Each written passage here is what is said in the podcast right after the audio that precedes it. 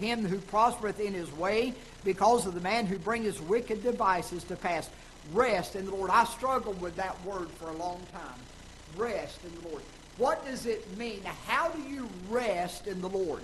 And I have struggled with that through the years. I've struggled with how do I rest, and, and always, always associated rest with sleep and, and comfort and peace and all that. And I'm learning that that's, I think that that's not the right rest that he's talking about. I've begun to think of it in these ways, and, I, and I, I, the Lord just kind of gave this to me a few months ago, where resting in the Lord, when we, took, when we talk about a sheet of music and we're reading along music there and it gets to one little squiggly sign there and it's a rest, that means that we stop and we pause and we quit. We quit ourselves we quit our own devices, we quit our own thought process, and we just stop.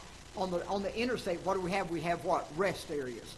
That's where you get off the interstate, you get off of the you get off of that highway, you get off of that we're going here, we're going there, and you just stop and you give it to God.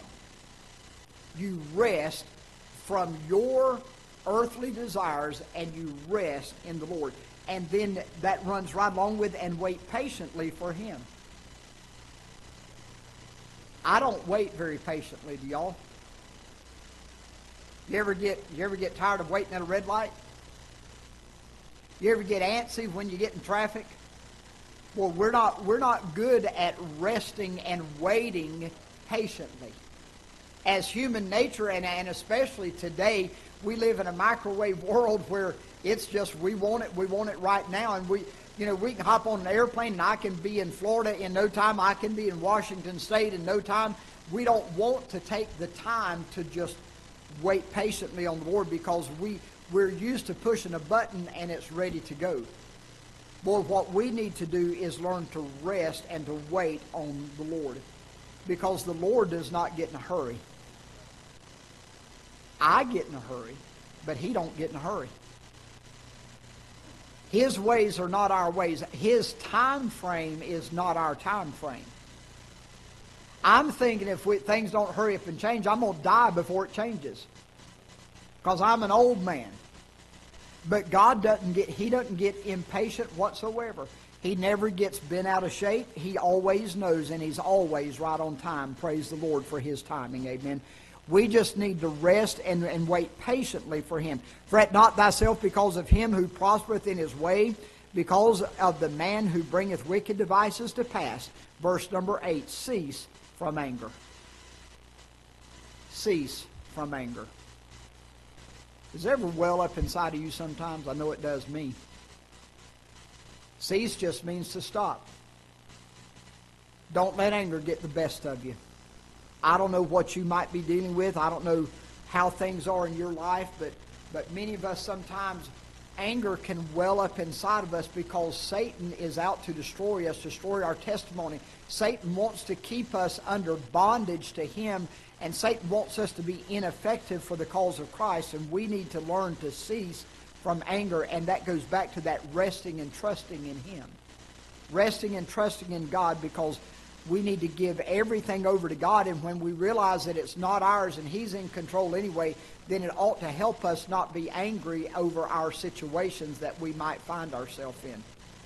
Because we can rest and trust in the Holy Spirit and knowing that the Lord's going to take care of it and let Him speak to our heart and forsake wrath. Amen. Fret not thyself in any wise to do evil. Boy, sometimes I just want to get back. Vengeance is mine, saith the Lord, I will repay there are so many times and so many ways that I think, Lord, if you'll just let me have it for a few minutes. I don't need but 10 minutes. God, just let me have control for 10 minutes. I can put a stop to all of this. Say amen. But then I'm quickly reminded, vengeance is mine, saith the Lord. Have you ever been done wrong? I've been done wrong. You ever felt like, man, I, you know, I just want to write them a scathing letter. I want to respond. Facebook. Oh, my goodness.